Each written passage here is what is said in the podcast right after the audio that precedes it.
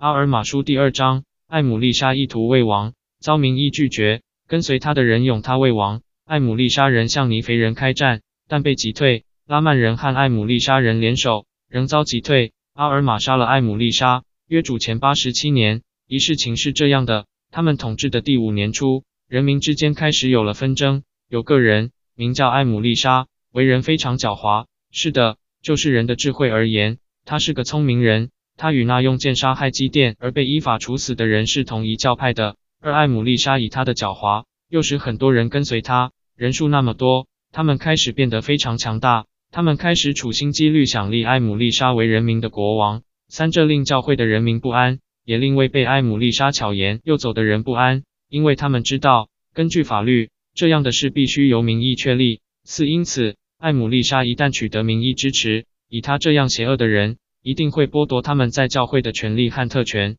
因为他的目的就是要摧毁神的教会。五，事情是这样的，各地赞同或反对艾姆丽莎的人都按照自己的意思分组集合起来。彼此之间起了激烈的辩论与令人不可思议的纷争。六于是他们聚在一起，就此事表示意见，并向法官反映。七事情是这样的：民意反对埃姆丽莎，他没有当上人民的国王。八这使得反对他的人内心非常快乐，但是艾姆丽莎煽动支持他的人恼怒不支持者。九事情是这样的：他们聚在一起，立艾姆丽莎为他们的国王。伊林艾姆丽莎当上了他们的国王后。就命令他们拿起武器来攻击他们的弟兄。他这么做是想使他们臣服于他。一一现在艾姆丽莎的人民用艾姆丽莎的名字来区别，称为艾姆丽莎人，其余的都称为尼肥人或神的人民。一二尼肥人得知艾姆丽莎人的意图后，就准备迎击他们。是的，他们配备了剑、弯刀、弓、箭、石头、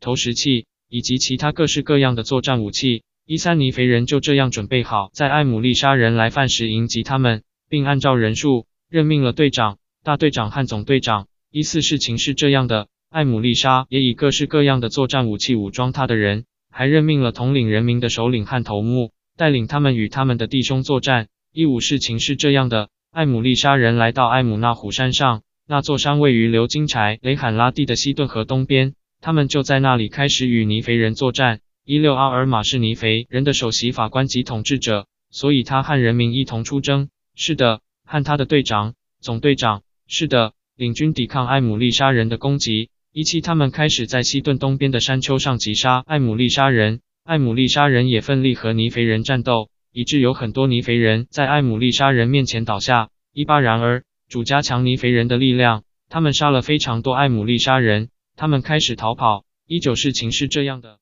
尼肥人追击艾姆利杀人一整天，杀了他们很多人。被杀的艾姆利杀人共有一万二千五百三十二人，被杀的尼肥人共有六千五百六十二人。二零事情是这样的：阿尔玛无法再追击艾姆利杀人时，便叫他的人在基甸山谷扎营。那山谷是以那贝尼赫的手用剑杀死的基甸为名的。尼肥人就在那山谷安营过夜。二一阿尔玛派出探子跟踪其余的艾姆利杀人，好知道他们的计划和阴谋，以提防他们。保护人民免遭毁灭。二二，他派去监视艾姆利杀人营地的人有齐雷、艾姆诺、曼泰、林赫。以上就是带着他们的人出去监视艾姆利杀人营地的人。二三，事情是这样的：第二天，他们急忙赶回尼肥人的营地，惊恐万状地说：“二四，看啊，我们跟踪艾姆丽莎人的阵营。让我们非常震惊的是，在柴雷罕拉地上方，通往尼肥的路上的马农地，看见一支拉曼人的大军。看啊！”艾姆丽莎人已经加入他们。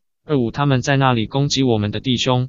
他们带着他们的牲口、他们的妻子和他们的儿女，向我们的城市逃去。我们若不赶快，他们就要占领我们的城市。我们的父亲、我们的妻子和我们的儿女都将遇害。二六，事情是这样的：尼肥人拿了营帐，离开基甸山谷，赶往他们的城市，就是柴雷罕拉城。二七，正当他们渡西顿河的时候，多如海沙的拉曼人和艾姆利沙人。二八，然而。主的手加强了尼肥人的力量，因为他们热切祈求，求主拯救他们脱离敌人的手。主就垂听他们的呼求，加强他们的力量。拉曼人和艾姆利沙人在他们面前倒下。二九事情是这样的：阿尔玛拔剑与艾姆丽莎面对面作战，双方都奋力战斗。三零事情是这样的：阿尔玛是属神的人，他运用极大的信心呼求道：主啊，求您怜悯，保全我的性命。使我能做您手中的工具，以拯救这人民并保卫他们。三一阿尔玛说完这些话后，再次与埃姆丽莎战斗，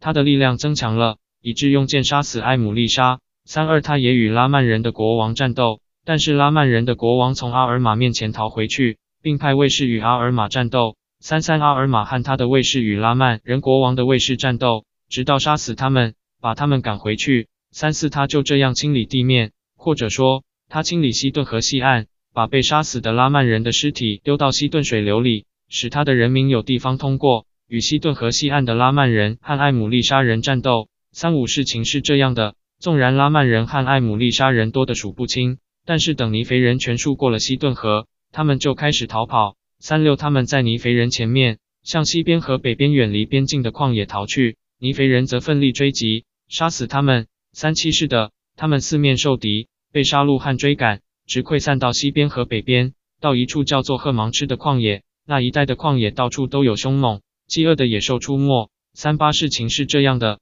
很多人负伤死于旷野，被那些野兽和空中的秃鹰吃掉。后来有人发现他们的骨骸堆积在地上。阿尔马书第二章结束。